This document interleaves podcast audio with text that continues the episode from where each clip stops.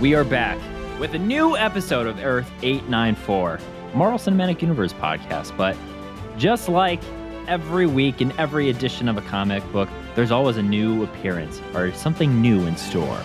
Sometimes an origin story, or sometimes just a flash and a panel, and then forty-five years later, then that person comes into play, and then, you know, the rest is history.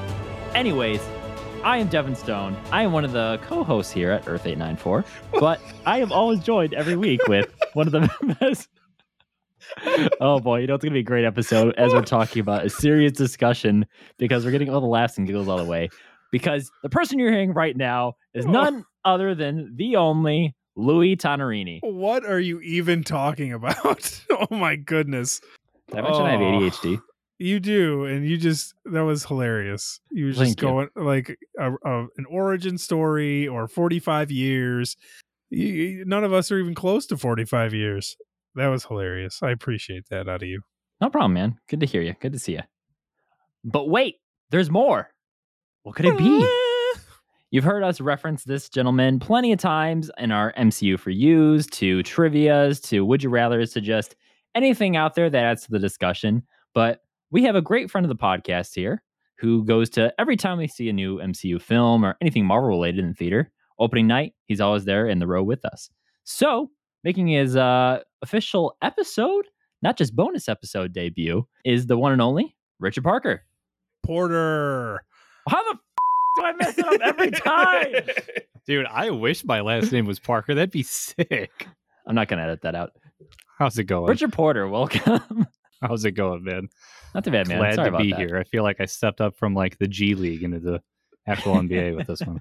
So, guys, this is the first time we're having uh, three co-hosts on this podcast in the main show, not one of our bonus episodes, interviews, or anything like that. So it's going to be really excited. Uh, I'm going to be really excited as we go along here because we're focusing on today's topic of Civil War. What does that mean? We'll get to there. We'll get to there. So for the first time, I want to actually say this to uh, two people at the same time. My favorite part of the show. Your favorite part of the show. M C U for you. So guys, how we want to break this out first, I got to ask what it's been M C U for you. For those first time listening to the episode in the podcast, this is where we like to just go around the room, talk about what's been marvelous in our day-to-day lives over the weekend, maybe watch something cool, read a comic or something, or you just sat there and watched your son play with his favorite meow meow toy. Maybe that's what happened, Louis. I don't know. Is this, is Hagrid your son, and does he play with the cat that's the meow meow toy? Actually, sometimes, yeah. Oh. Sometimes I'll like go to reach for Paw, and then she'll be underneath him, and he just slams her head straight down to the ground uh, while I'm giving him treats. But, you know, I love him. Um, how we start with you, Richard? What's been M C U for you? So what's been M C U for me? Um, I canceled recently, but I had the Marvel Unlimited... Um, oh, the comic mm-hmm. thing going on for a while. So I read one of the runs for Moon Knight just to give myself a little background. Moon Knight. Moon Knight, as that date slowly approaches, March thirtieth. Um, and then other than that, I also just today I watched the Hawkeye Assembled. Ooh, to get a little you know, background. Last episode or two weeks ago, whenever it was, I was bitching to Louis that they didn't have an Assembled. I was like, "Where's my Assembled?" Then they snuck it in there. Yeah, it finally came out. It was good. I mean, they're always the short. I wish they um wish the Assembled included like a blooper reel or something. Yeah, that would be pretty cool actually. Yeah, because at the very end there's like they kind of throw clips around right as it's ending, and it just feels like it'd be the perfect spot. Just maybe a little post credit blooper reel. Yeah, it always feels like just like a victory lap where they always just talk about how great it was and great it was. And I mean, why wouldn't you? But the show's already out. We've already seen it. Just just give us some give us some little extra, you know, off the top. Yeah, give, give me a little something, something, you know, wet the palms a little. Well, that's awesome, man. Yeah, it, it was good. Um, going back to the Moon Knight thing, I read like I, there's so many comic runs. Me and Louis were talking about this the other day, how hard it is to figure out right which comic run to read. But I read one, it was like a seven comic run, and then it the authors left and different authors took over. So I just read the original seven. So mm-hmm. you know, I have like a little bit of background on Moon Knight, and that's probably what I'm most excited for coming up here soon. Good stuff. Nice. I've been kind of thinking about doing the same because uh recently got a subscription again to Marvel Unlimited, But what I've been reading is the uh, Matt Fraction run of Hawkeye, because I wanted to see how close it was to the actual show. And uh, I gotta say, Hawkeye is uh, he's a guy. He's a man. You know, he knows his way around the bow from what all the context and the remarks he's always making in this comic run. It's very, uh, very interesting. Yeah, that was another one I was considering reading. And um, just watching The Assembled today, they talk about it so much. Ooh, perfect. Yeah, so maybe I'll re-up my subscription to Marvel Unlimited and take a little peek at that one soon. Well, there you go. Well, so Louis, how about you? What has been M C U for you, my dude? Oh, so much. So very much. So very, very much. As you guys know, I collect Funko Pops. I keep telling myself I'm going to stop, and then I don't. I, I just don't ca- have a problem. I don't have a problem.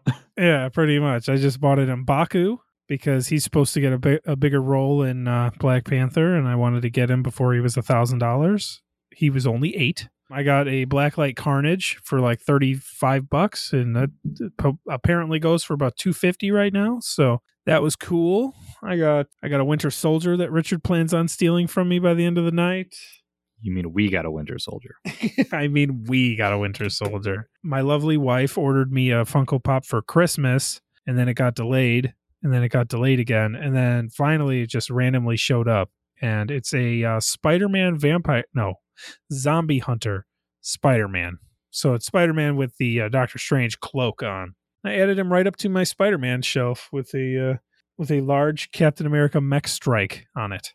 Other than that, Devin, you got us a subscription to Marvel Unlimited Comics, and I am overwhelmed to say the least.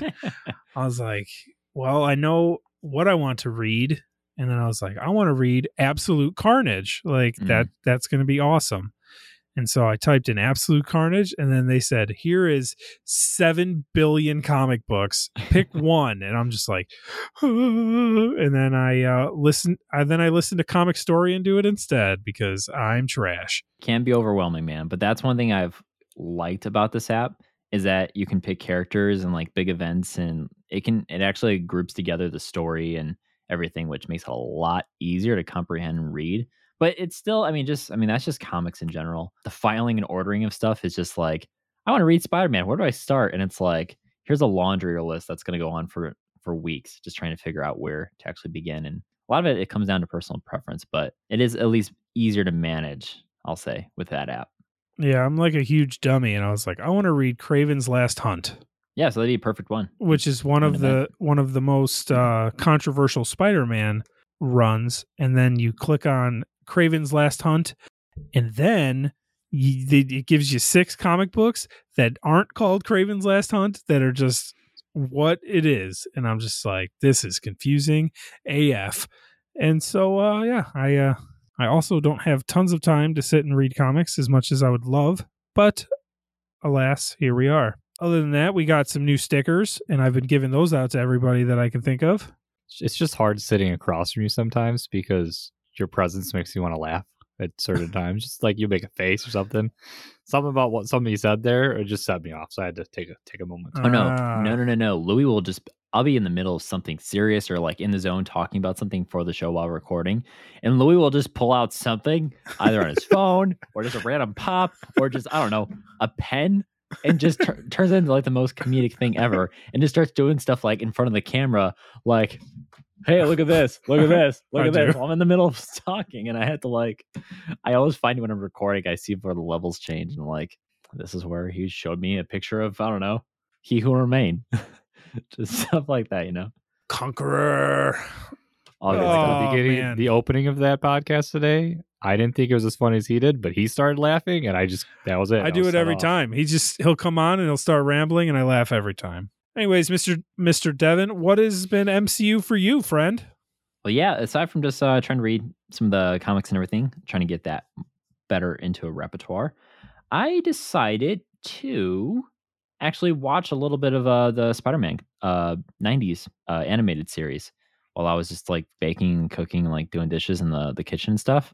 I started to start watching it. Yeah. How far are you into it? I was actually on the Kraven episode. Ah, which is ironic. Yeah, with his with his uh with his girlfriend, Doctor Doctor something. Yeah, yeah. Doctor Lady. Yeah. Um, yeah. I, I remember well, that episode. She comes so back. Part of also what happened with me. So I was listening to an interview with Rob Liefeld, which, if you don't know, he's the f- creator of Deadpool and totally charismatic guy. He just, he doesn't care what he says. Not in the sense of like, he's a mean person, just as in like, he's like, oh yeah, that was a secret, but was, and just tells you all the kind of behind the scenes stuff of like Deadpool from the X-Men origin stories to where they are now and some Doctor Strange stuff too. So it was actually really cool listening to that podcast. And so I would definitely recommend checking out Rob Liefeld's own podcast, because literally he rambles and rambles and tells you some really cool stories. But I was listening to it and it just made me really think about like, like all of the stuff that goes on behind the scenes sometimes. Like, for example, just because of how successful Deadpool was with the movie and everything, there was a Disney exec that just, he would just casually have, you know, dinners with. He comes down and tells him, he's like, hey, thanks, asshole. But a more vulgar way. It's like, because of you, that rights to like Deadpool just doubled from like five hundred million to a billion dollars when they're trying to like acquire Fox and everything. So it's kind of wild to think about just how an R-rated supervillain just, or uh, superhero, anti-hero, vigilante. I he's don't a, know. He's Deadpool. A hero. He's not a superhero because he says that constantly in the movies, but I would classify him as a hero. A villain fights heroes and he doesn't do that. Right. So, uh, yeah, so it was a good time. So I'm actually just trying to catch up on that uh, series because I actually never watched it as a kid, believe it or not. I'm on season two, Neogenic Nightmare, episode like twelve or whatever. So that kind of wraps it up for me. So let's get into, uh, before we get into the Civil War talk, I um, just want to give you guys a reminder. If you haven't already, on whatever your podcast or platform of choice that you listen to are, lovely discussions on on a weekly basis, whether it's Apple Podcasts or Spotify, just to name some of the bigger ones. Give us a review. It only takes a couple seconds, but if you're on Spotify, you need to listen to at least like twenty to thirty seconds. It's the first time. And then uh, rate us one to five stars. You know, the more stars, the better, because then, you know, more people can find our show. And then we build uh, our community a little bit bigger as we continue to grow. So take a quick second to uh, smash that like button. No, I hate when people say that. Um, just give us a review. Share, tell a friend. It'd be great. It's free. So smash, that being said, smash that like button. I, I hate it. I hate like, it. Ring comment, the bell. Subscribe. Ring that. Don't forget to turn on notifications. You know what notifications are? A form of news or footage. Keyword Marvel News. So a few things have kind of gone on throughout the last week in the various headlines and all the digital journals and articles, because who reads actual physical newspapers, right? What is this, nineteen ninety-two? Uh, so one of the big ones here is one of our favorite people who have uh, probably played some variant of Ego, if you know what I'm talking about, but you wouldn't because I cut it out of the episode last year. I know. We're talking about Russell Crowe has officially joined Aaron Taylor Johnson in Sony's Marvel movie of Kraven the Hunter. So this is a pretty brief exclusive we've seen from Hollywood Reporter, but basically what it comes down to is that, uh, is it official that Russell Crowe is joining the Sony kind of Spider-Man universe that they have going on over there in their studio. But who could he be? What will he be? Who knows? But Russell Crowe is going to be in uh, Kraven. I thought I read he was going to be Kraven's dad. I thought I read that somewhere. Then again, I don't I don't even read the articles. I just read headlines. You're one of those. I am one of those. I am a headline reader God. only. Got to read the articles, man. You got to uh, learn all the nitty gritty. Yeah. So it doesn't say it here. So it could be speculation or rumor. However, what is still kind of interesting though, is now that we have, if you look at the, like the canon level, and this is where things get a little kind of tricky and dicey because of No Way Home, we now have those connected universes. So pretty much everything at this point, except for Morbius, uh, is pretty much from the Sony has bridged into the M C U, technically, if you look at it. So uh, Russell Crowe has already been tapped to be in Thor, Love and Thunder. He's supposed to be playing Zeus. So he's in the M C U. Spoilers, dude. That's been announced. Damn, I didn't know that. You, I thought you read only the headlines, Louis. I read some headlines. I don't read all of them. Did you really not know that? I didn't know he was playing Zeus. Oh, man. Because you remember we did the whole thing. You're like, guess who he's going to play? And I said, Ego. And then you're like, that doesn't make sense. And I said, he already played Ego. And then you cut the whole thing from the episode. So now nobody knows what I'm talking about. That's what I'm talking about. So going back to it, you do know what I'm talking about. So it's not really a spoiler. But anyways, yeah. So he's in the M C U, plus he's in the Sony Spidey U. So kind of be interesting. I don't know where it's going to come into canon play. We also know that from the M C U, you had uh, Brett's dad playing the Vulture. Michael Keaton was Vulture, and uh, he's going to reprise his role as Adrian Toomes in Morbius. So those are connected already, kind of. They're all just variants. Honestly, that's what I'm just saying. Everyone's a variant. It's all a different multiverse. It's all it's all connected. It sounds more annoying than it should be. I feel like it could just be the way it is, man. Just and that's you. Really what it probably looks at, but be you, man. I feel like that might be part of why they, I don't know if we're allowed to discuss the post-credit scenes in No Way Home. Sure. Yes. Like, that might be part of why they pulled back a little bit with Venom to kind of, I, which Louis loves. It's actually, he, he might not tell you guys this, but it is his favorite part about that. He was so ecstatic when he found out that, on the surface at least, Ed Hardy was not going to be... Um, Ed Hardy is a clothing designer. What did I? What did, Tom Hardy. Tom Hardy. Tom Hardy. There you go. My bad. Hey, we all get one. Jeff Hardy. Uh, I almost said Jeff Hardy, actually. Anyway, that might be part of why, kind of separating the universes. I mean, they're, they're clearly bridged, but at some point they have to have some levels of separation. And with the way the M C U runs things, I'm sure they have very clear rules that they have to follow with all those things. Yeah, it, it's definitely true. Like, even um, it's been circulating on Reddit for a while, but then I keep seeing it repost. Like this past week, uh, I won't go too into detail, but basically there's like these memos and notes that Kevin Feige gave on The Amazing Spider-Man two. And some of the stuff he says in there is just like, it's no wonder why he's running the M C U. And that movie could have been way better and way different um, if, you know, they, they listened. So it's kind of like they got the credibility from him and everything that he knows exactly like, here's my very, uh, very large sandbox. If you go too far off to the edge, I'm going to kick you out. This is where you need to stay. Like, these are the lines. So yeah, I, I totally agree. And to your point. So kind of transitioning off of that, because of course, more Spider products are in uh, development over at Sony. One of the bigger ones that got announced this week is Dakota Johnson, famously known for being uh, one of the lead roles in the Fifty Shades of Grey. Uh, I'm not even going to call it universe, just saga. was, was, it, was, it a, Grey. Was it a trilogy? I think it was three, right? I have no idea. Shades of Grey, I think it was Fifty three Shades books, but I don't know darker. If they did that thing where they're like, let's make the last book. Beats me. Movies. She was in Peanut Butter Falcon, and she also Falcon. She also ruined Ellen DeGeneres' career. Yeah, she did. Yeah, she did. Lovely. Uh, yeah, so she's going to be starring in Madam Web for Sony. That's odd to me. Madam Web is so old. Dakota Johnson's not old. Yeah, so, I mean, so from Hollywood Reporter, uh, of course, who broke the story and everything. So, you know, introduced in the nineteen eighties, The Amazing Spider-Man number two hundred ten, if you want to go read it, Louis, there you go. Uh, Madam Web is a clairvoyant mutant who specializes in predicting the future of spider-themed superheroes, having mentored not only Peter Parker's alter ego, but also multiple generations of heroes calling themselves Spider-Woman.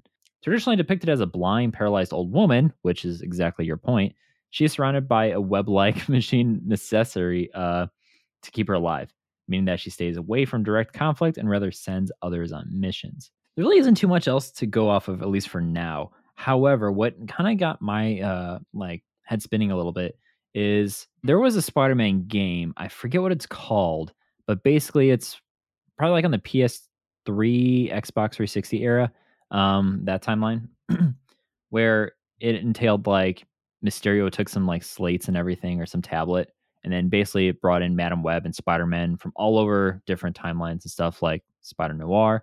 Uh, had to work together to like get these back. So then like the timeline was now like restructured and put back together.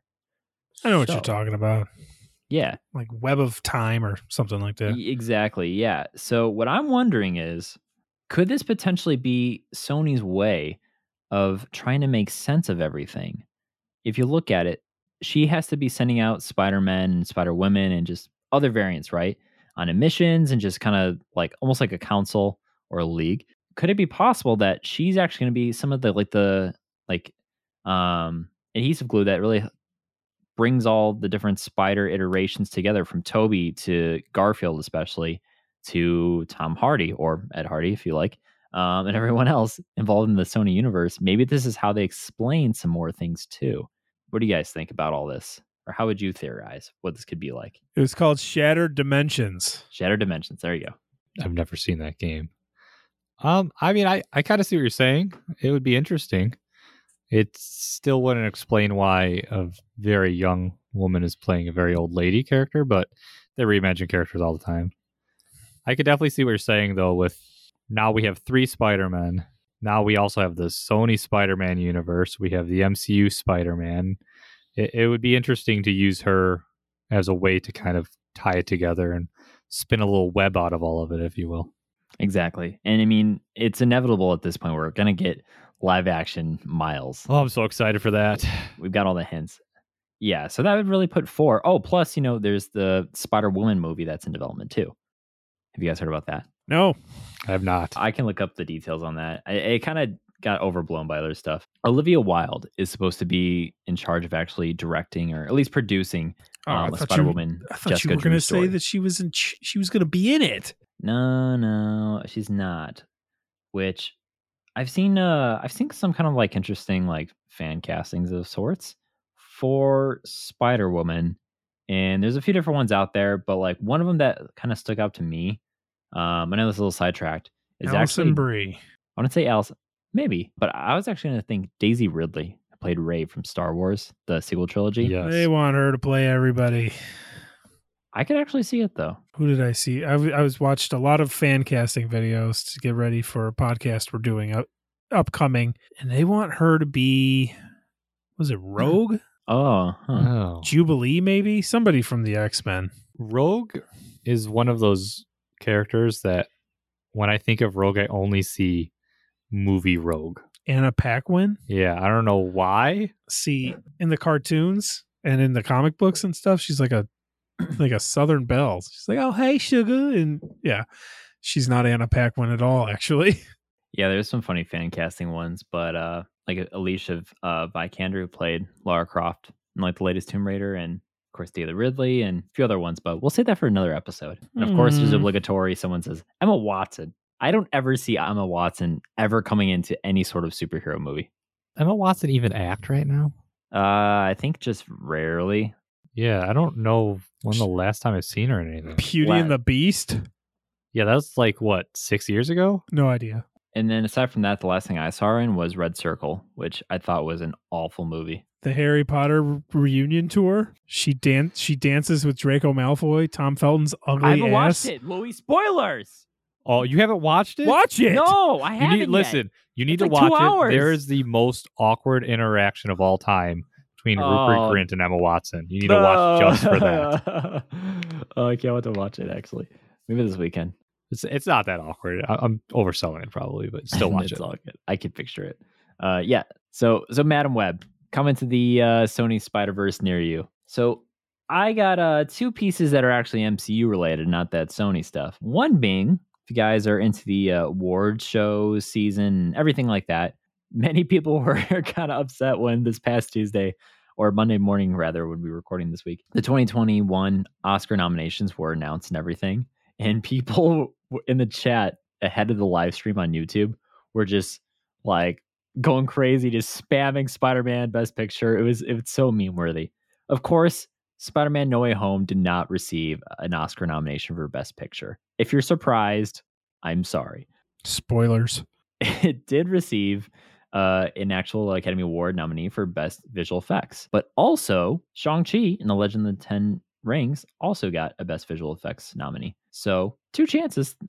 M C U could be walking away with some uh, gold statues this year. I would have loved for Spider-Man to be nominated just because someone would have had to interview Martin Scorsese, who's repeatedly said that Marvel films are not cinema.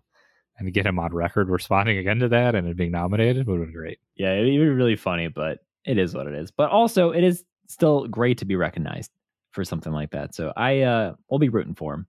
Will they win? I don't know who actually is in the rest of the category. I'll have to look. But Shang-Chi and the Legend of the Ten Rings versus Spider-Man, we talked a little bit offline, but if you guys had to pick, who do you think out of these two would win?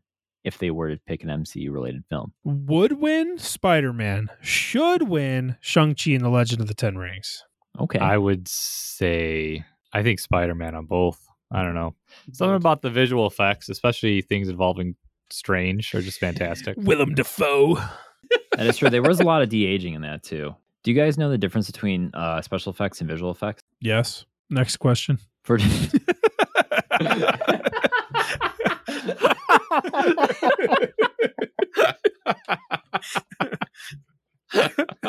I I have no idea the difference between special effects and visual effects. For the people at home who don't, Wait, did, did, not know. Is that what you said? I didn't even hear you say that. What? The special the difference. I was so oh, confused. He said, "Do you know the difference?" And I said, "Yes." Next question. Oh, come on. So, visual effects, also known as V F X, are uh, actually achieved in real time during filming. Examples include like uh, pyrotechnics, fake rain, animatronics, and prosthetic, where uh, special effects, actually, scratch that, I just read the wrong line. Special effects are the ones that are more in real time or actually physically done, like your pyrotechnics, explosions, everything like that, where the V F X are what's added in post and later. So that's the true difference. It's like knowing the difference between a tornado watch and a tornado warning. So once again, which which are they nominated for? For visual effects. So this is all the post stuff, which makes the most sense. Yes, that makes more sense. Yeah, C G I and everything. I was gonna say, I don't I don't remember there being a fantastic amount of practical effects. I mean, there's some wire work in Shang-Chi, but... And honestly, I think if I had to pick, I think Shang-Chi would win it because that dragon looks awesome and there's some really cool world building in that movie. That's all I got. That's all you got, brother. So I lied. What? There's one other thing. Hit me. We can't what let you... this go, man. So our favorite, really, really good lawyer, Charlie Cox himself, teases his M C U future after No Way Home. He's going to play it forever. Maybe, maybe. Because forever uh, sometimes is not that far away from here. So in a new interview with Hey You Guys, Charlie Cox hopped on to the, the show and he talked about like his M C U future and some everything's like that. So basically what it came down to, what he said was, at uh, I think at this point, I expect to be involved in some capacity. Otherwise, it would be a bit of a weird one scene moment. I don't know much. I know a little. And what I do know, I'm very excited about. There's a chance it could be the next ten years of my life. We can only hope so. We can only hope so. But there was a report like I think last year or in uh, late twenty twenty where basically after Endgame and everything, the uh, M C U, they were basically saying, or Marvel Studios rather, were uh, saying they're not going to be signing like any more multi-picture contracts with their cast and actors and stuff, which makes sense just because of how expansive everything is. And how many films and how popular these people are. I mean, look at Tom Holland. He's on literally everything and potentially a Jack and the Dexter movie soon.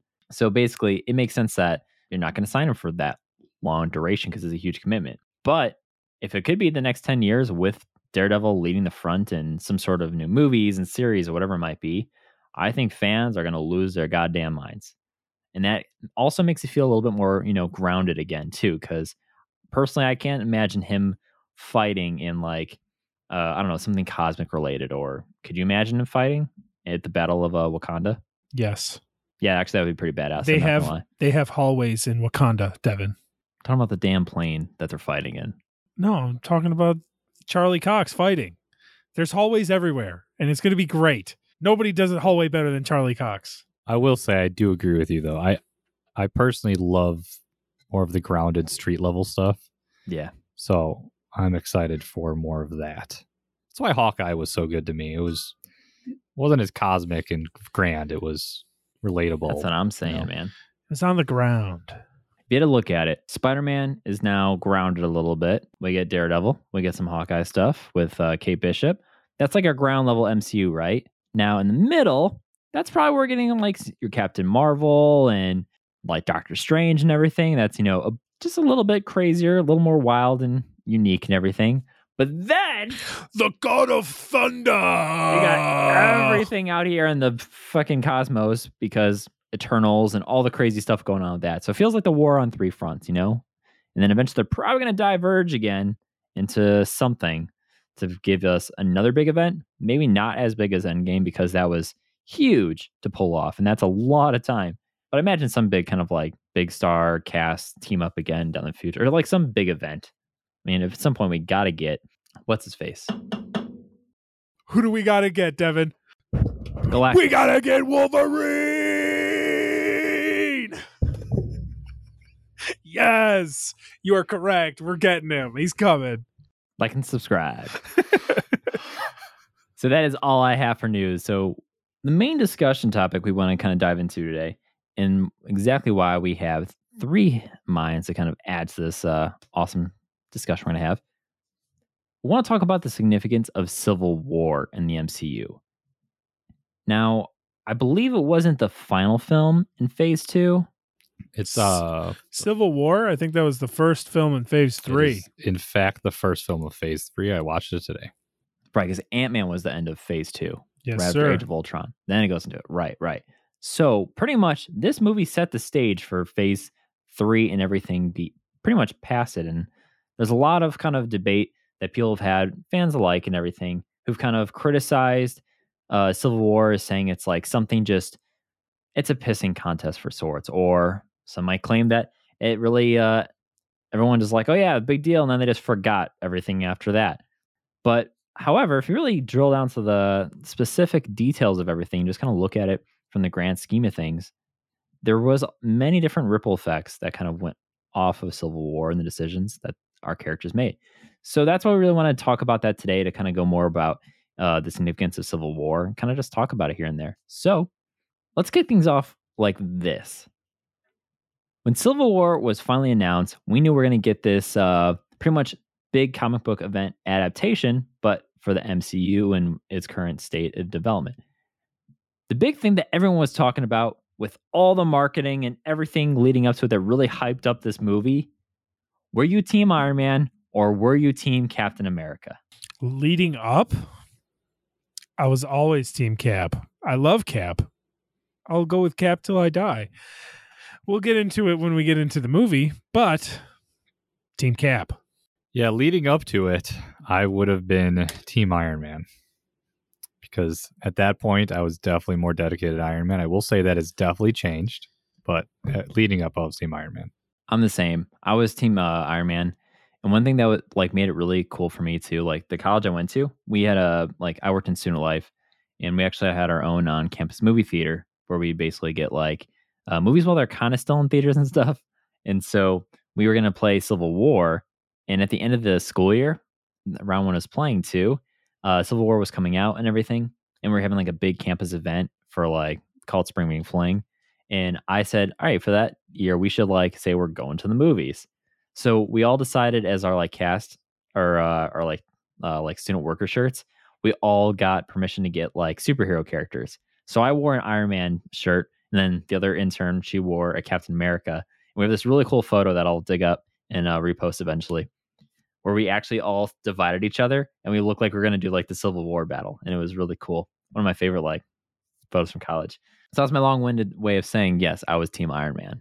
So now that you've seen the movie, and of course, did you on the other end of it, once you finally saw everything that happened, the crazy destruction of the shield, as well as um, everything else that happened in the movie, were you still on the same alignment? Were you still Captain America for you, Louis, or were you still team Iron Man for you, Richard? Go ahead, buddy. All right. Well, I will start by saying that at that point of the M C U, I had watched some stuff out of order. So I saw Civil War before Winter Soldier. And once I saw the Winter Soldier movie, all of my opinions completely changed. Um, wow. So even just with that movie, I was more team Cap. But once I watched that movie, one thousand percent team Cap. Interesting. I haven't heard anyone who's seen Civil War before the Winter Soldier. That's that's unique. I think I saw Infinity War before I saw a lot of the M C U. Wow. And then I went back and rewatched wow. everything. Oh, wow. Wow. Is that Mobius? You just hit this with a, with a Mobius. I watched the movie and I see both sides, but I would say that I'm more team Iron Man as far as the conflict of the Sokovia Accords. I would go with Iron Man's stance. Mm-hmm. And I know he doesn't make a lot of great points, as pointed out by my good friend Richard earlier today, before we even started talking to you, Devin. But in my mind, Iron Man is just trying to help save innocent lives And I feel like that's the better team. And he's like, they're, the government wants to regulate what they're doing. And then Cap's just like, nah, if they need me, I'll be there no matter what I do. And it's like, right. I mean, you should probably try and be a little safer. Nah, I'm, I'm going hard. And, you know, I feel like that wasn't as, as good as, as good of an idea. Mm-hmm. I am so against what you just said. Almost everything you said there. Uh, everything you just said is entirely wrong. For me, if we're just going to continue talking about each side of the Sokovia Accords, for me, where Iron Man's coming from, where Tony Stark's coming from, is partially just due to his general anxieties and his... His he oh he always wants he always wants to make snap decisions. He doesn't want to take things slow. Mm-hmm. And I feel like Captain America, the guy who was literally in the military, would know more than anyone else that the government's not always going to do the best thing, and just blindly following what a government does is not not a great idea. Yeah, I agree. Like I, I'm kind of like the inverse of Louis, where I'm on one side, but in terms of the actual accords themselves, I'm on the different. I don't really know if I truly agree with the accords themselves, and I would love if they actually one day just publish the entire Accords, right? Or at least a description of it so you could see a majority of everything in it. Because it'd be kind of cool to see what is actually in there, like the terms and conditions and all like that. But the Accords themselves get referenced still in this day, right? I think we saw it referenced a little bit, at least once in WandaVision, uh, maybe once in The Falcon and Winter Soldier. But even for uh, Marvel Agents of S H I E L D, they referenced it pretty immediately after, well, uh, the season that was premiering and airing, uh, while Civil War was out in theaters, they referenced the Accords too. So I know part of it, if like if you have superhero powers and everything, or like you're an enhanced individual, you have to report it, and like there's like a registry and everything, and then you're pretty much at liberty of the governing bodies of the U N and so forth, who pretty much make the decisions and the call. So there's a lot of checks and balances that sometimes sound good on paper, but in hindsight, it's really hard to actually trust if they're going to do the best thing with that power, right? With great, literally great power comes great responsibility. And I know that's why uh, Cap makes that really good point. Like, uh, like these people have agendas, and it's it, it it becomes like a very gray area, and then very like uh, kind of right, but also like I, it's it can get really, really hairy and dicey real quick. I mean, just even just with the beginning, that scene in the Civil War where they're all in the room. And Ross is showing them clips of different events that they have participated mm-hmm. in. Half of those events, they're they're acting like, oh, well, there's loss of life in New York during the invasion. But if the Avengers weren't there during the invasion, the invasion just proceeds. Like, there's no... It's not like they decided on their own to go do something that led to this. This, this was an event that was already happening, and they reacted to it. Right, and especially a lot of the... Uh, everything leading up to that was already in motion since like the forties when you see exactly. the Tesseract come into play. And who, where was that most of the time? In the hands of the government. It was in a flurkin at one point too. It was. So it is kind of interesting to think about it, because that's one event you really can't entirely blame on the Avengers. And pretty much they were like Earth's Mightiest Defenders. And the only ones probably capable to even stop that assault. I mean, literally it was a Hail Mary for Tony to actually reroute that nuke, which they weren't even planning for, which also wasn't what they were sending, though. If that actually went out and got detonated, all of New York would have been pretty much destroyed and leveled, right? Or all of Manhattan. But then we do see like an entire Sokovia get actually leveled out and ruined and everything, quite literally, um, due to the actions. Still something back to the Tesseract and the Mind Stone and everything like that because of Loki's scepter. But a lot of that was a decision made by Tony, which ultimately caused it, which makes sense why he has the most guilt. Because when you even look back at like Iron Man, like actually the movie Iron Man, where Tony realizes how much he's let the company go, and it's become like arms dealers on both sides, and he sees the harsh reality of what happens with his Stark tech and the weapons of mass destruction and everything, where now he's faced with that guilt and he needs to make amends for it.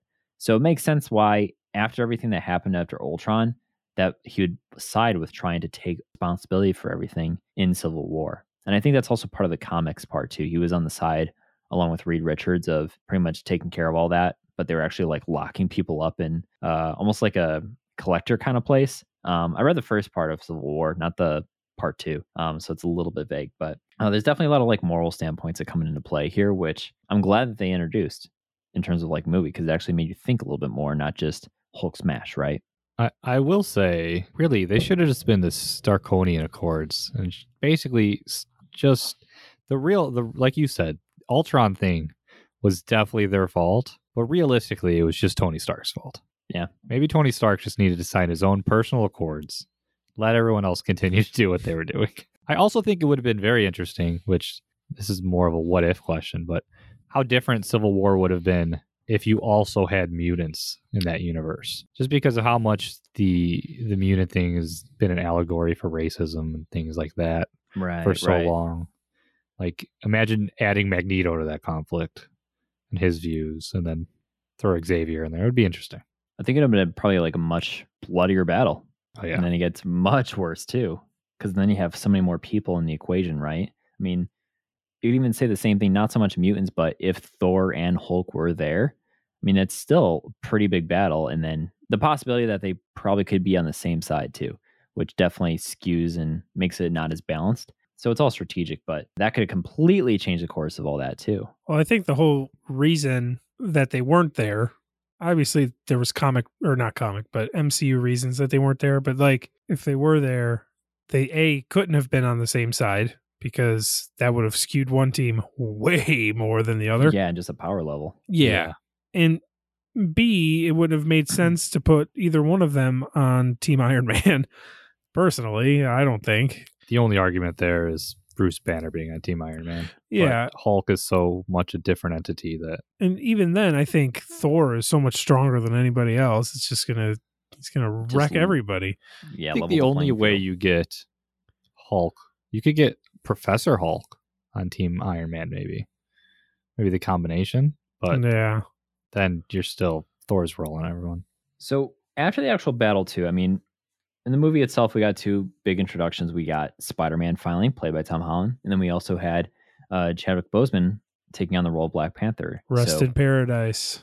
So two big additions to the M C U as well, which ultimately stemmed out more things down the road. So in terms of the actual scalability of why this is significant too, is one person could argue that you could have had any story, right? This could have been, I don't know, some other big event or big threat that the Avengers had to team up again, but they need some sort of special people or whatever. And then you just include Black uh, Panther as well as Spider-Man into the mix. And it's like, oh, look, two more Avengers have joined. But is it significant, or is it just throwing new people, like adding new players to a game, right?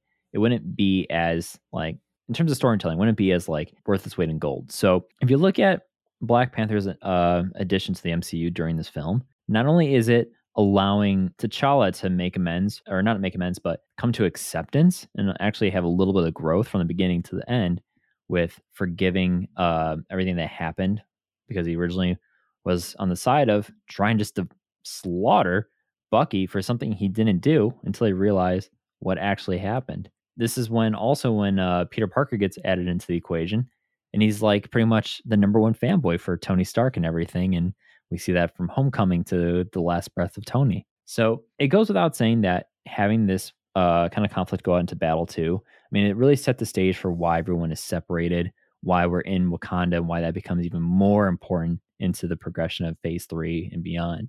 And then as well as, especially with Spider-Man, what we've from seen from his trilogy.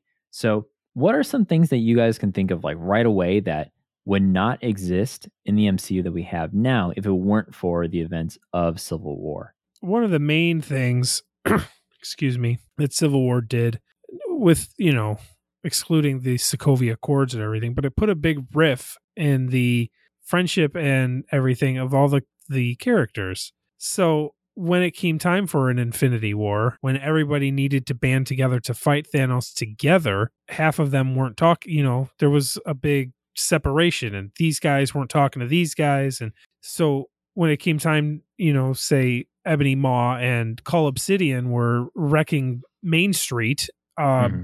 Cap couldn't help Iron Man and Doctor Strange. You know, there was no way that uh, even Black Widow or or Wanda or anybody was was going to be there because of this big giant riff. And I keep saying the word riff, but like a big yeah riff makes sense. Yeah, it's just a, a disagreement that cannot be solved, you know. So you you don't get the help from from A, B, and C until, you know, until finally into Endgame, when half the damn life on, I was going to say on Earth, but half of life in the universe is snapped away just like that. Yeah, I was going to say something similar, actually. Just like, if there's a united front when those first couple Infinity War excursions happen, obviously it's it's all screenwriting, so they're going to write whatever they want, but Vision probably doesn't get injured if you have a united Iron Man and Strange and Captain and everything, and then you have actual Vision to help fight at some point. I mean, the little things are big and they add up. Right. So I got into a little argument with fan of the show, G C Malashevsky. He he was talking about Hulk feeling bad for injuring people and, and stuff, and that's why he would be team team Iron Man. You know, he'd want to help or whatever. But he went to Sakaar and just became like a big murderous monster guy, and I don't think he felt that bad about that. And they were like, and he says, well, he was being trained to do that. And I was like, he's still the damn Hulk. What do you like? He killed Doug. You know, at the very least, we know he killed Doug. He's like, well, well, what if he was in, and I said, if he was in Civil War, he never would have gone to Sakaar. So he never would have done any of that stuff. Thor, there would have been no Thor Ragnarok if those guys were in Civil War. That would have been terrible, because Thor Ragnarok, I'm on, uh, I'm on record saying that Thor Ragnarok's probably my favorite M C U movie. It's just, I was like, you're not making any sense here, friend, because if he was there, then he wouldn't have been the other place. You the only thing I mean? I'll say in his defense in that is the reason that Hulk stays in the Quinjet and kind of goes there anyway is he seems to make, Hulk does seem to make a decision, like, it's better for me to just to go away right yeah. now. So that could be where he's coming from, but I I still disagree with his opinions. God, where have we seen that before? Peter Parker went to Sakaar, but not really. He just sent everybody else to Sakaar. By Sakaar, you mean a uh, very crappy apartment? Where is my rent? Get your own. You fix this damn door. That's the next villain. That's the next uh, overarching He's the villain six in the of M C U. The Sinister Six. Yeah. Oh, everyone's thinking it's gonna be Kang, but really, one thing I wanted to ask you guys too. This isn't so much like the significance, but I always felt like I struggled to understand why this is called Captain America and not Avengers Civil War. And there's, like, the writers have talked about it, producers, and I've never really, like, really felt like I got the satisfaction to actually accept that answer. Not like I'm rejecting it, just like, it's like, eh, I don't know. I'm just, I just I'm, it's not clicking with me, right? Um, have you guys ever felt that at all? For me, it does feel like Captain America Civil War, because while the entire conflict is around the Sokovian Accords and Cap and Iron Man, the story follows Cap more. You follow him to Europe um, for the funeral. And you, you're rest not nec- in peace, Peggy Carter. We yeah, all love you. Rest in peace, Peggy Carter. You're not necessarily following Iron Man as closely. And then, especially once Bucky comes into it, it becomes more of that that continued conflict from Winter Soldier. So I do understand, to me, why it would be a Captain America, not more of an Avengers. Mm-hmm. Just because the perspective, the movie feels like, well, well, people could stand on either side of Team Cap, Team Iron Man. It feels like the movie skews Team Cap in a way. Yeah, I I agree. Yeah, they want you to, it, it's definitely a Captain America movie, the whole through and through. They follow Steve everywhere and into the mall, like he's at the mall or whatever with Black Widow, and God, I hope that's still Civil War. But it's very, it, I see where you're coming from too, though. It's very Avengers-esque, because because mm-hmm. I get Age of Ultron and Civil War mixed up together. Is that Winter Soldier? Same. Yeah, because Rumbloff's face is still normal in that scene. Yep, there it is. I messed up. That's all good. Happens constantly. Between, at least you're not wearing Ed Hardy, you know. Between, yeah, I'm not wearing my Ed Hardy. Between um, Winter Soldier, Age of Ultron, and Civil War, I mix stuff up all the time. So it, it's it's more of a Captain America movie, though, from what I do remember about it, honestly. And it also, mm. I okay, I'm almost positive it opens with Cap leading the new Avengers through Sokovia. Crossbones, not not Sokovia. It's not Sokovia where they no, where they explode the thing. No, that is in. I just watched it. La, I can't remember la. the country. Oh, well, the, well, I knew I knew Sokovia Laos? was maybe something like that, but I knew. Yeah, so- it, it's they're training Wanda kind of. And yeah, they're following Rumloff. Okay, yeah, Crossbones. Yeah, Cross Lagos with his sick power fists from Fallout on his armor. Yeah, it was in Lagos. Lagos. I said yeah, Laos. They're trying Close. to get that like uh, kind of bioweapon. Yeah, yeah. They think he's stealing something from the police. Instead, he goes to steal the bioweapon, tries to blow him and cap up, and then Wanda goes. And and so, uh, yeah, the reason why I bring this up too is because I think I finally get it. So if you look at it from a trilogy perspective, right? We see the the, the first Avenger through the separation of S H I E L D, where he's a little bit more independent, but he's still an Avenger, and to the point where Avengers are pretty much, they're broken up. Like a band? Like the Beatles? And a, yeah, and a lot of people compare, like, who has the best trilogy? Is it Thor? Is it Captain America? Spider-Man, Spider-Man whatever. Captain right? America. Separate discussion, no bias to any of those at all, but I think it finally made sense to me today when I was thinking about it, because as Captain America drops the shield and finally walks away, I feel like that is the absolute end. The moment that shield hits the ground, Captain America truly is finished. He's no more. He is just Steve Rogers. Nomad? Which, yeah, Nomad. Which makes more sense to me, and that's how I'm like, okay, I've, I feel like Civil uh, Captain America Civil War now makes sense finally for a title. On the contrary, when everything finally works out in Endgame and Tony and Cap see each other and uh, Tony's kind of like rested up again, he finally pulls out the shield after the five years uh, out of the trunk of his car, and he pretty sure he says, like, good to see you, Cap, or like, welcome back, Cap, right? Or at some point in Endgame, he says that. And that's why I'm like, so is it almost like contradicting what my exact point I just made about the trilogy, where like Captain America's gone, but then Tony's like, welcome back, Cap? Or is that just overstretching? I no, I think you're correct. I think that's it, it kind of combines all our points really, but the reason it's Captain America Civil War, not Avengers Civil War, is it finishes Captain America's arc in the M C U.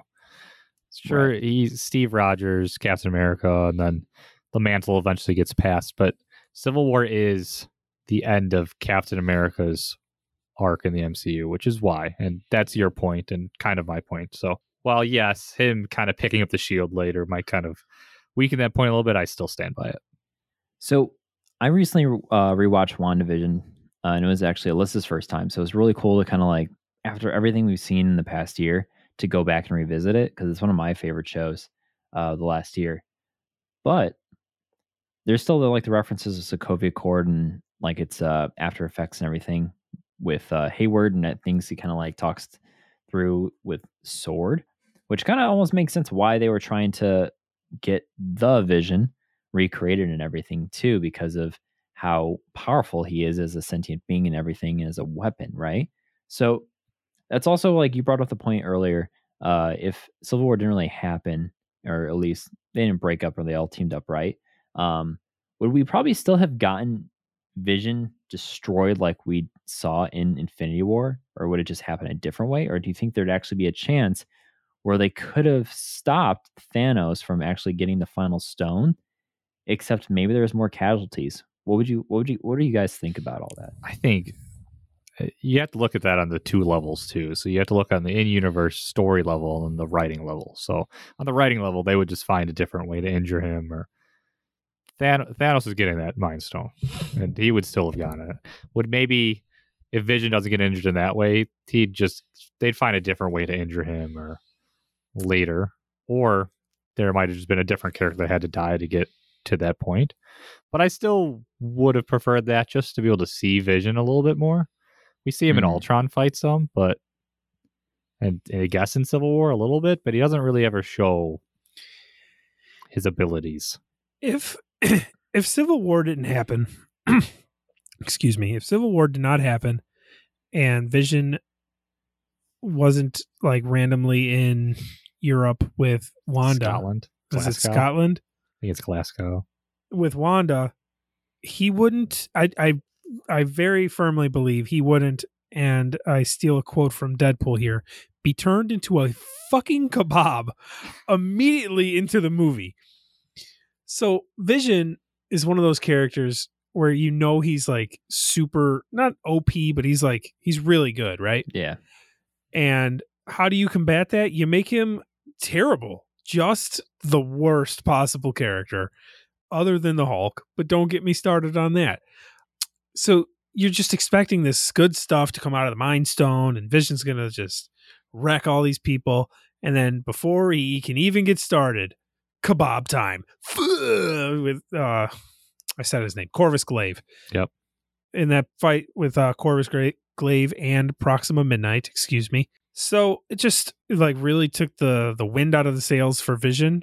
If there was no Civil War and they didn't have to go in hiding and everything, I feel like they were, there would have been backup, or they would have been on the Avengers compound with, you know, Falcon and God knows who else, to where it would have been really hard for Corvus Glaive to sneak up behind Vision and once again, kebab him. I still think uh, Thanos is inevitable. He would have gotten the stone somehow. Absolutely. Else. I still think Thanos could have came in and just wrecked everybody and taken the stone out of Vision's head regardless of I mean, what at happened. That point, he had five stones, right? Yeah. Yeah. When he takes... Why don't we just laser him in half again? You know, just exactly like that, because that's so easy. No one, what if, right? So. Excuse me. If he, if, hold on, what did you say? He, he said laser him in half, like in just, what if. We just, oh. just goes just like it did, and what if, which everyone was like, what I got from what if. That was Ultron. That wasn't Vision. Good point. Vision has some humanity in him. Ultron's just. Just, just saying. Just like, saying. Nope.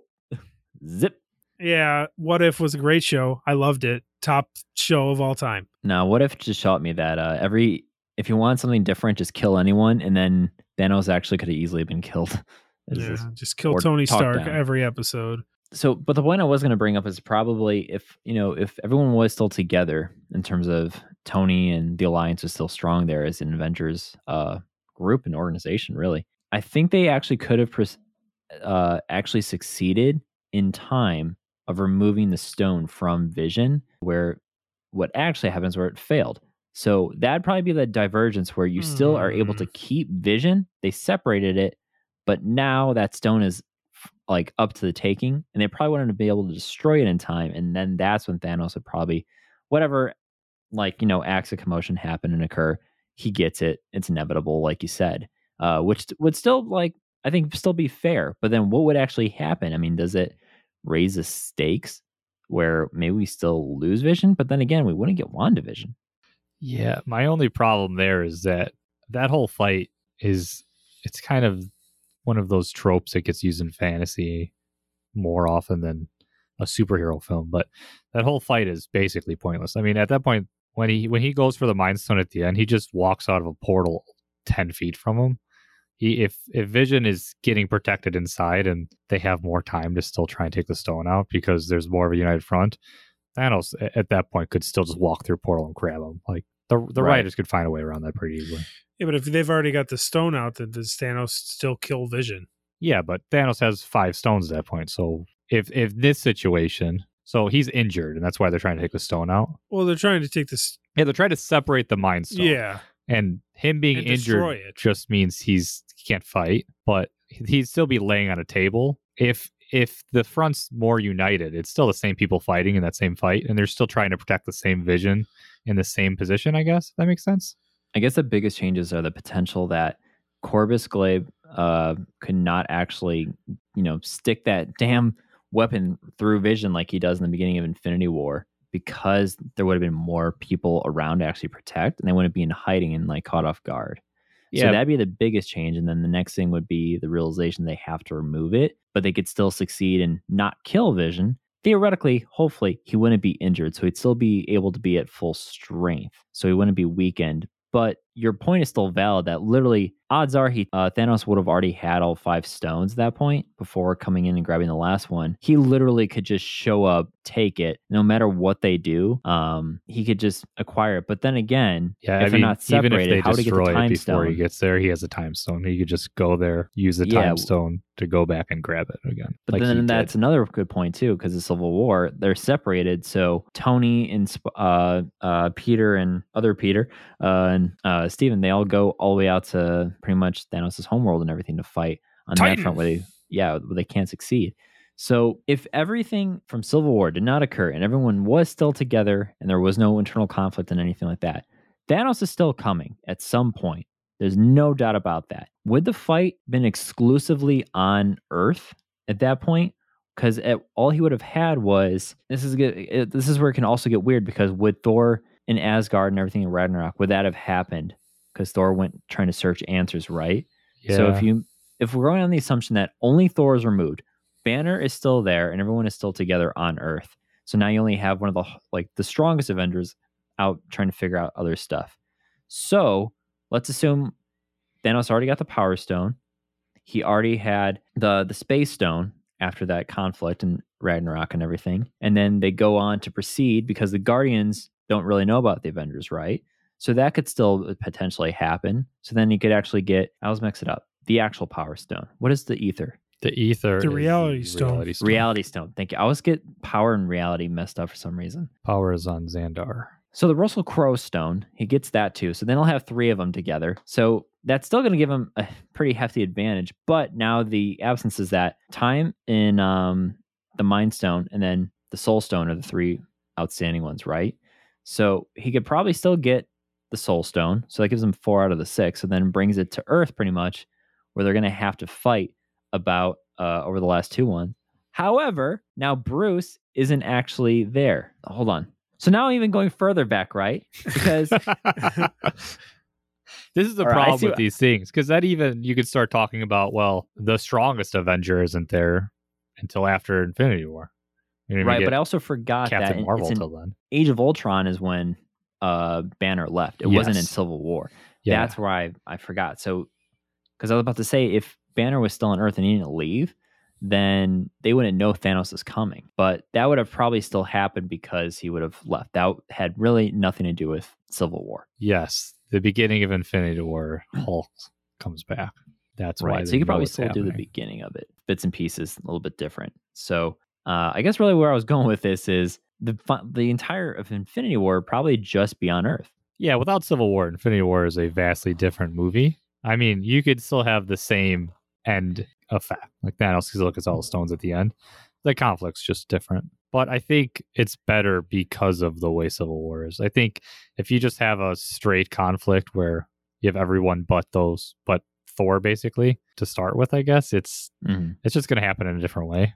And I think having it separated gives you a better explanation of why the things happen as they do, as opposed to then you would have to stomach, okay, everyone loses together, and then he gets all the stones, and then a lesser group of that same group then wins in the end, kind of. I don't know. Right. And honestly, I'm not even sure how the Guardians would come into the picture because they don't have anyone from Earth that uh, would be the like the connective tissue before Endgame and everything. Like, how would any of them know to come to Earth and try and team up with the Avengers? Yeah, they don't show point, up right? until... Well, the Guardians still pick up Thor, and that's how they find out about Thanos in the first place. That's True. right. Thor is the... True. He's the link. Yeah. I'll never... You will not be taking our pod. Basically, Thor Ragnarok just ends up being two guys at the end get thrown in different directions to explain why Infinity War is starting. That's a good point. Yep, yep, yep. That's why Thor Ragnarok is one of the worst M C U films. You are incorrect. In I'm saying just that. kidding. It's fantastic. It's a great movie. Wait, no, that's a hot take that I don't no, know if I got enough hot sauce for. That's a lie. It's it's a great film. Fun fact: I actually did not like uh, Ragnarok the first time I saw it. You didn't think you thought it yeah. was going to be more of a serious movie, though. We've talked about this. Yeah, I thought after seeing Dark World, I thought it was going to be like, wow, this is going to be another like darker film. It was not, and I was so surprised. But now I love it. Oh my god, I love Sutter, that immediately. Son of a bitch! That's when I was like, oh no, what is going to happen here? I'm in danger.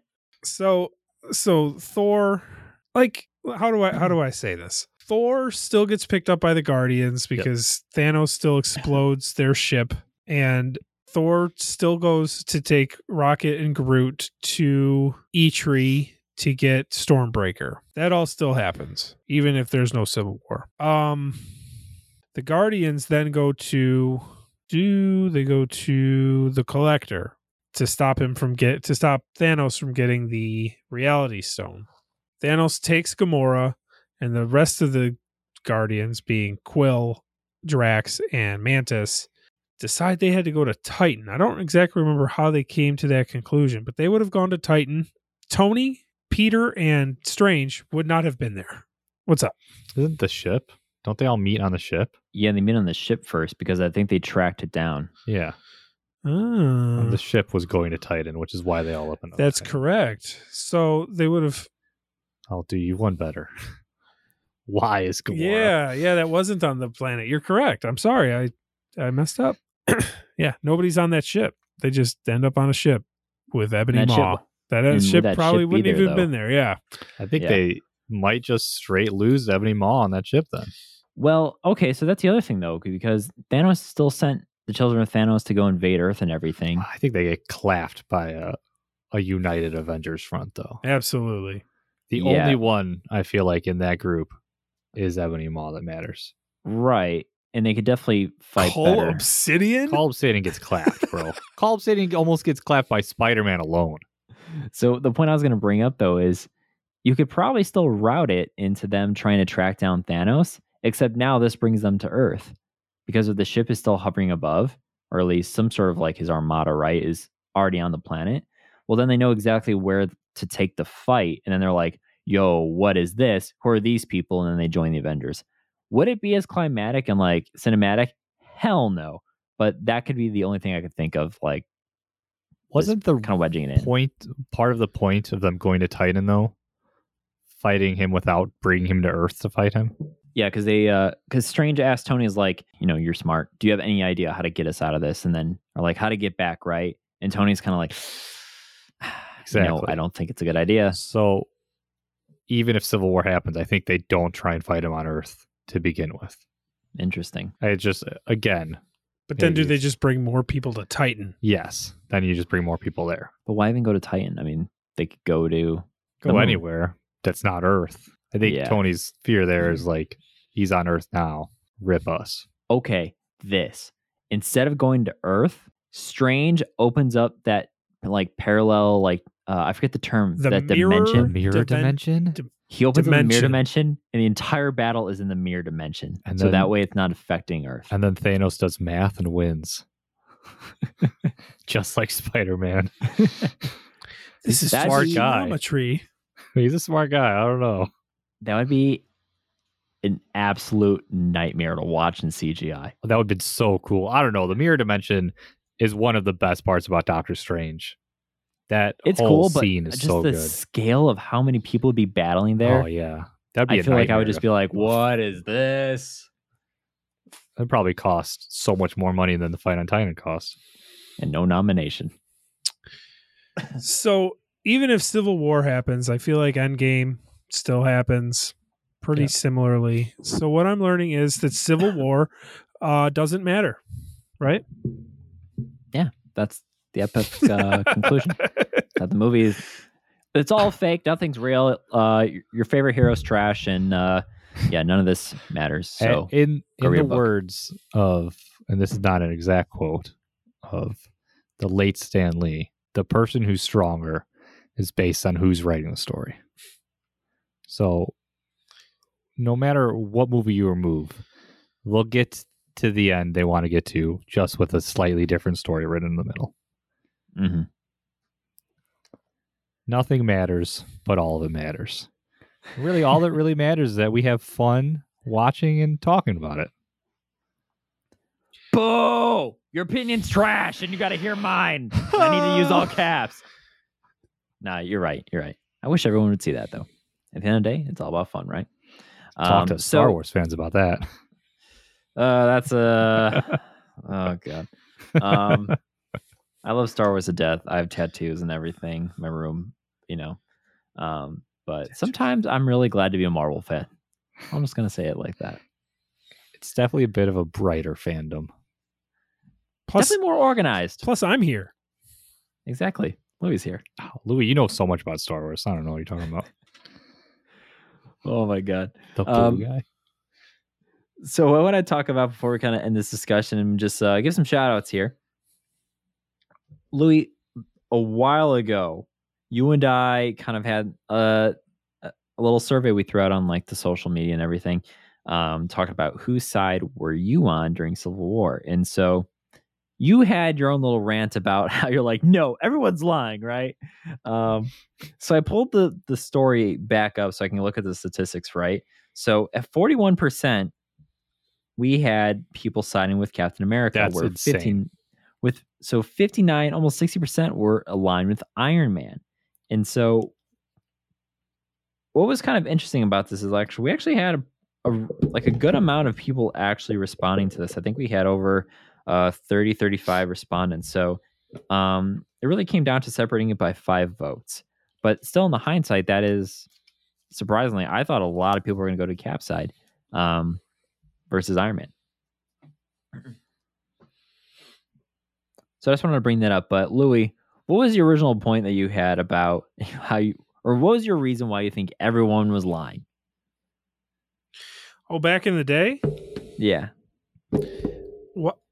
I feel like more people just choose to not break the law constantly. And if that's the new law, they're not just going to be like, no, I'm not going against the law, and then just break the law. I feel like they're not going to do that. And of course, they'd have to be like superheroes and in the public eye more. Obviously, if I'm not a superhero, if I'm just dumb fat Louie like I am right now, the Sokovia Accords doesn't matter to me.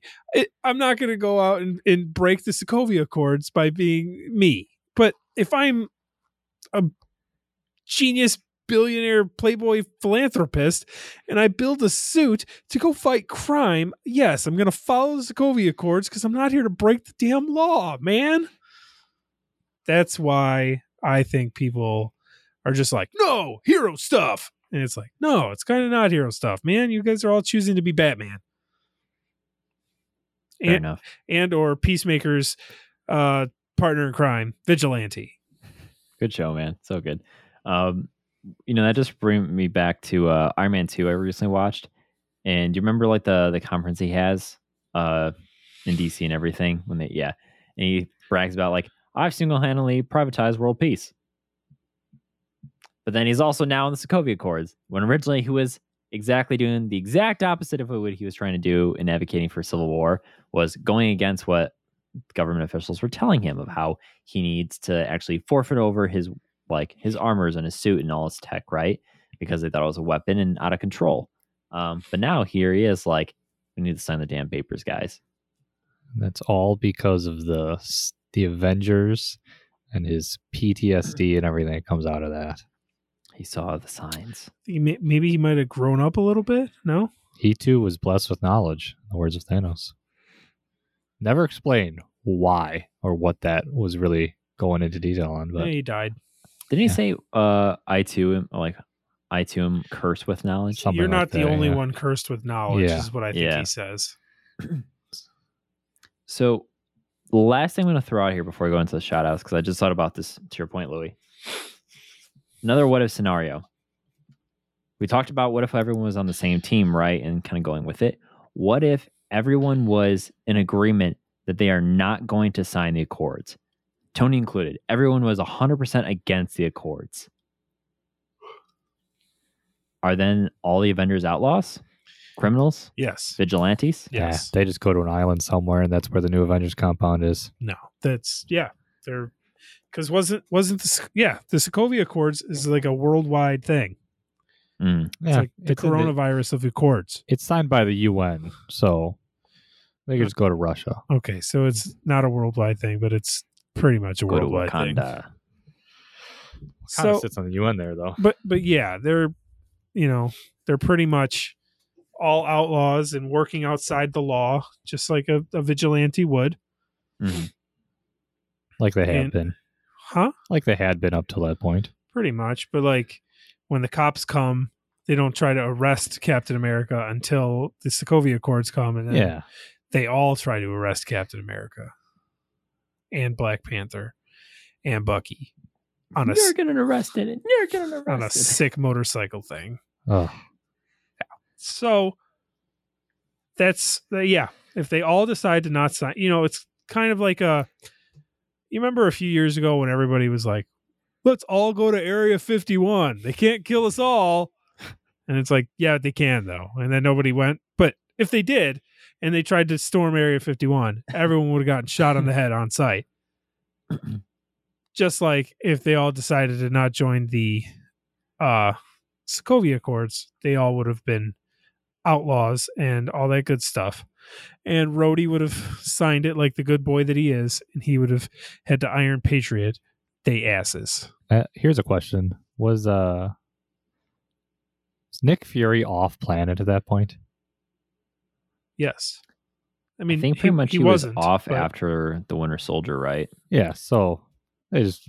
are you asking Nick now Fury? Now they're the space asking... adventures, man. Are you asking if Nick Fury was off planet? Or are you asking if the actual Nick Fury is off planet? No, it's uh, Thal- Th- is Thalos. The real Nick Fury off planet Thalos. At that Thalos. Point? Yeah.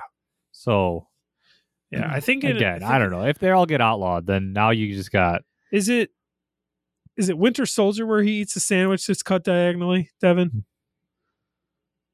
Mm, uh, I think it's okay. Ultron? He makes the comment about Ultron? The crust, right? Or, no, or like the in Captain eight, Marvel, he says he, he can't eat a sandwich if it's cut diagonally. And yes, then in okay. one of the early movies, Winter Soldier or one of them, he's eating a, a diagonal sandwich. He's a human for part of Winter Soldier. When he dies, yeah. There's he's. Fair. I mean, I don't. We don't know how their internals work. Like yeah. when they morph, do they take the entire? Well, except for that one that died in Captain Marvel, and then Robbie was the doctor. Yeah, but didn't it become an alien when they opened it? Yeah, I don't remember. No, I think it was already an alien. He reverts the... back. You know, it's probably something like the organs just shift a little bit, but maybe I don't know. Uh, I'm trying to remember because. Fury was apparently himself at Tony's funeral in Endgame. Uh, that's for sure. But he definitely wasn't there for... He could have just came back to the planet for that. Well, then again... Okay, I think he is on the planet for Infinity War because I don't know if Talos would be the one who, who would oh, yeah, have he's Captain the one Marvel's... who gets dusted. Ba- you think Talos is or Nick is? Nick is. You're right.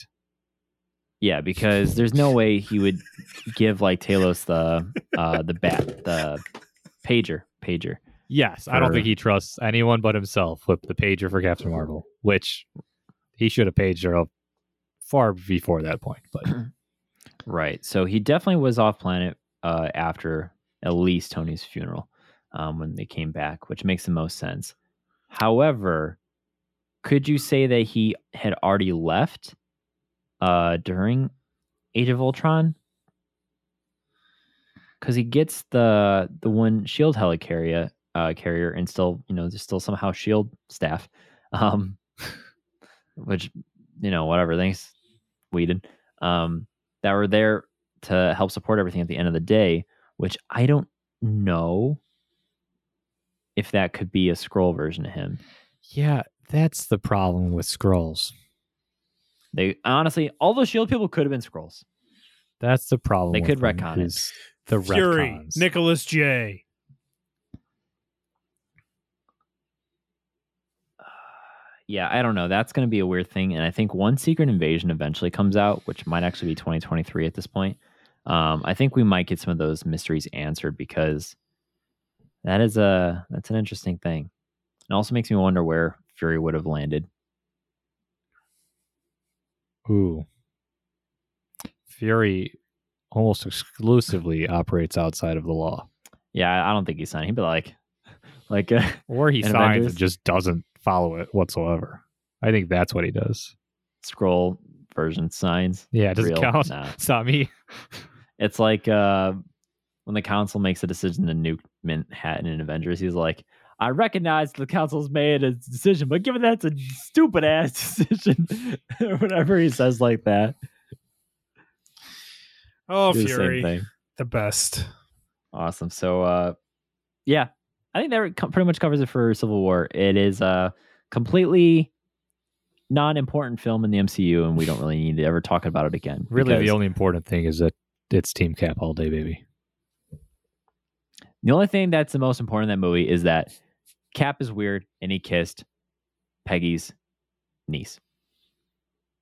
And we just forget to, uh, or we don't forget, we just choose not to uh, bring that up anymore. He's the power broker, dude.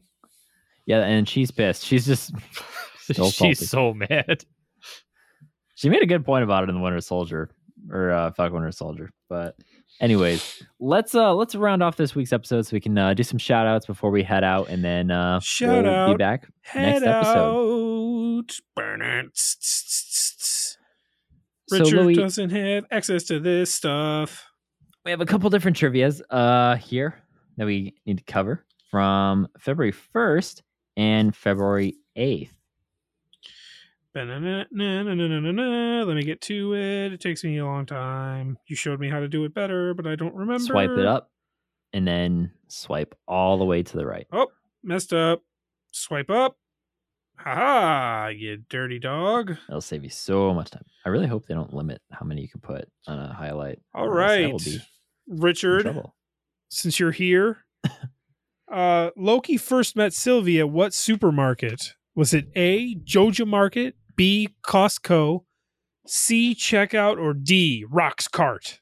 I'm going to go with D, Rock's Cart. You and thirteen... Well, I think you did it. So you and twelve others... Agree. Rock's Cart was the correct answer. That's just because Jojo Mart. That's Stardew Valley. Great game. That, Thank you. Someone realizes the reference. That's that's from what? Stardew, Stardew Valley. Valley. I that's the immediate immediately when game. I opened that question, Stardew Valley came up. I, I got you, man. Love it. I'm glad someone. Re- I like to always try and do some sort of reference I can. So I love that I tricked two people with Jojo Mart. They got me. Um, yeah, so twelve people got this, uh, or thirteen people got this correct. So um, let me kick it off first here, Louis. Costco. With uh, Young Center six. Uh, Nick underscore Hale. Jonah underscore Jorgensen underscore. K A one forty-two. Illust Will twenty-three. Puffy underscore Tortilla. How do I always get him every time? G C Melishevsky. Devin the Stone. Datarini. Vote me for God. Codge Wills. I I get this one every time. I, I you know what? Jeff Duckman. You can say his name. Jab Frisbee. Jab Frisbee. That's his name. All right. Good job, guys. Congratulations mm-hmm. to all those who participated. We appreciate it. And I, I'm just getting word in that actually I... For getting that right, I won a Winter Soldier Funko Pop. So thank you so much to the Earth eight ninety-four podcast. Oh, goodness. In- hey, uh, all right, no Richard. Problem. Tell a friend. You Give you, us a review. You think you're so smart? I got this one wrong. Usually Devin posts the answer. He didn't this time. Uh, in, Only for the videos. In, Only for the video ones I'm doing it. In Thor, The Dark World, what term is used to describe the near alignment of the nine realms? A, the parallax... B, the convergence, C, the retrograde, or D, the divergence. The convergence. You and thirteen other superstars have uh, agreed on B, the convergence, which was the correct answer.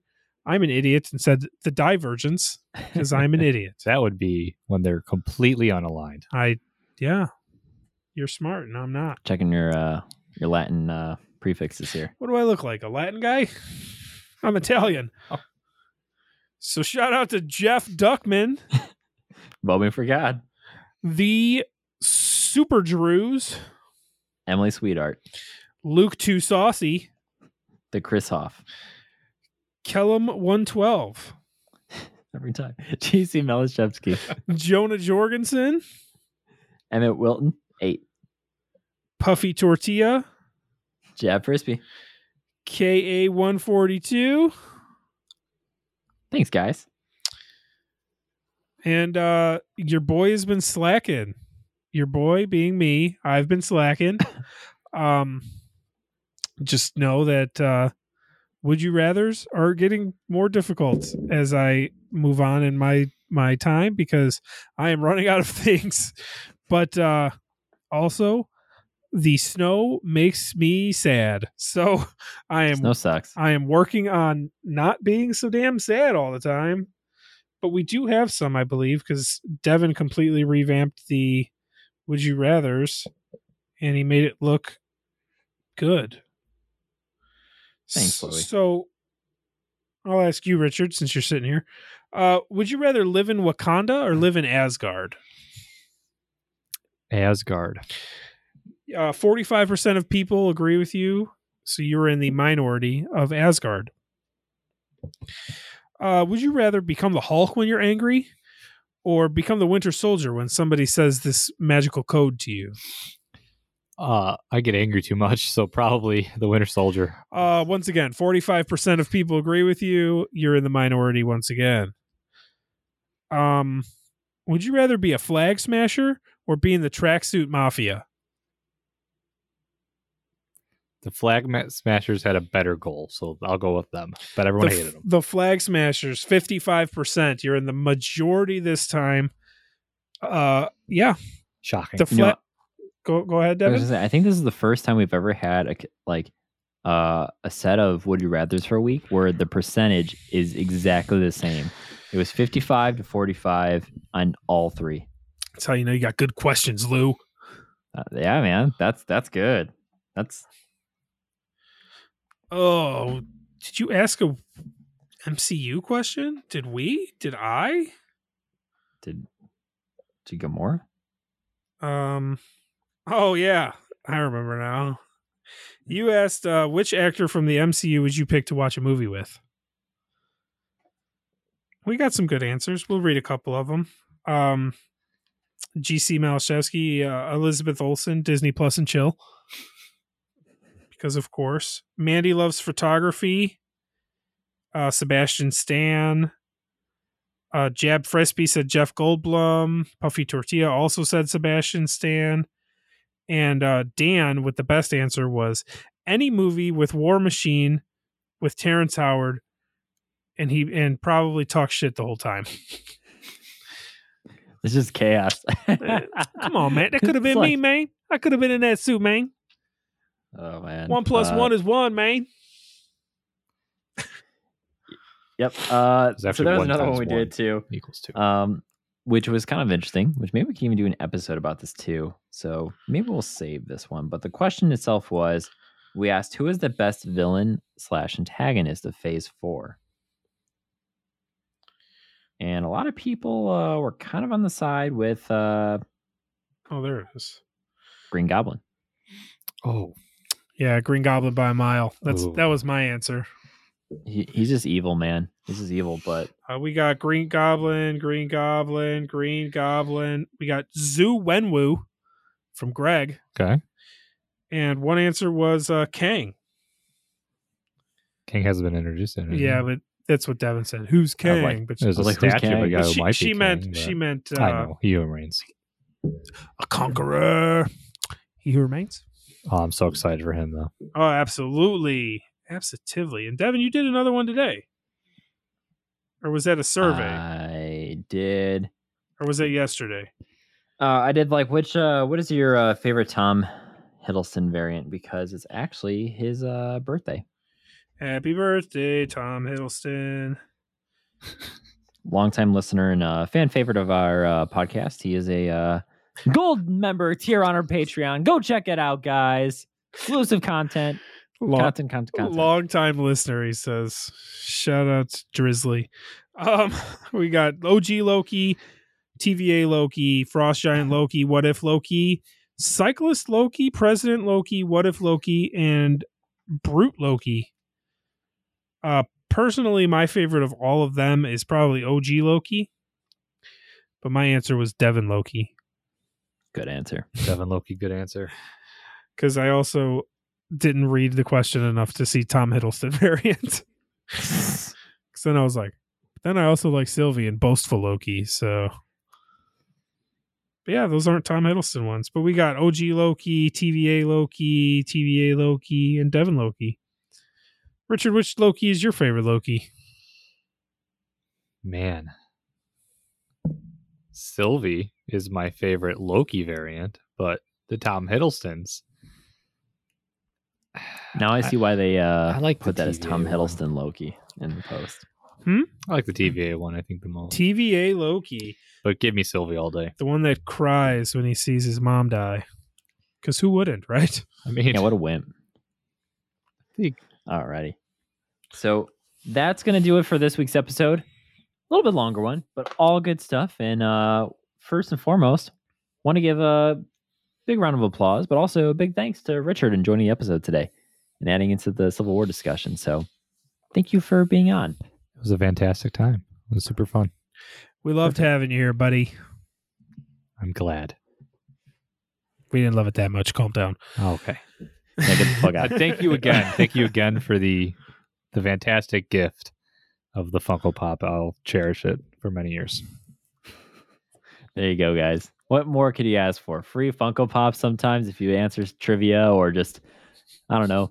Message us. We love it. Thievery. Um, but the best. What we do have plenty to go around are uh, plenty of uh, official Earth eight ninety-four stickers. And we're not just talking about some stuff you got from like a little sticker pack that just comes in a book from Scholastic Playfair as a kid, you know, the stuff that gets stuck to surfaces and try and peel it because you're now ten years older than the like little SpongeBob holographic sticker you put on your bookshelf. No, we're talking about actual good die cut vinyl and now even holographic stickers. We are gotten an upgrade. So we got the good stuff. So a lot of these stickers, all you have to do is just message us or let us know, like it, any post we ever make that says, hey, want stickers, and we'll just, we'll reach out to you. We'll find you and we will deliver. Just like Thanos comes out through a portal. We're going to show up, not as cool, not as portal-like. We're just going to show up, two guys in a car, and say, want some stickers? I usually just mail them, but yeah, I mean. You want the sticker? That too. So yeah, we got plenty of stickers to go around. So we'd love to share them out. But if you do receive a sticker, we would kindly, kindly ask, just like a little donation, of uh, a five-star review on whatever podcast platform you listen to, preferably uh, Apple Podcasts or Spotify, or even just tag us in it. Be awesome. Be great. Tell us where you think Loki would put a sticker if he had one. On his horns. Well, yeah, thank you for, for being here today. Um, like, share, subscribe, comment. Follow us on Instagram. That's where we do all of our stuff. I am going to be better. I promise. I say that a no, lot. Lou, but you do great, man. You I'm do gonna great. be better. Um, reach out to us. Email us. We we got a Discord now. We're working on it. It's it's, it's not official just yet, but we're working on it. We're gonna hang out with our fan on Discord. It's gonna be great. Louis is gonna learn Discord is what it comes down to it, guys. I'm gonna install the whole computer after this. Perfect. Thank you, Richard. All right, everybody. Thank you again. And we are rambling, so we're going to let you go. Okay? Okay. Bye, everyone. Bye. Bye.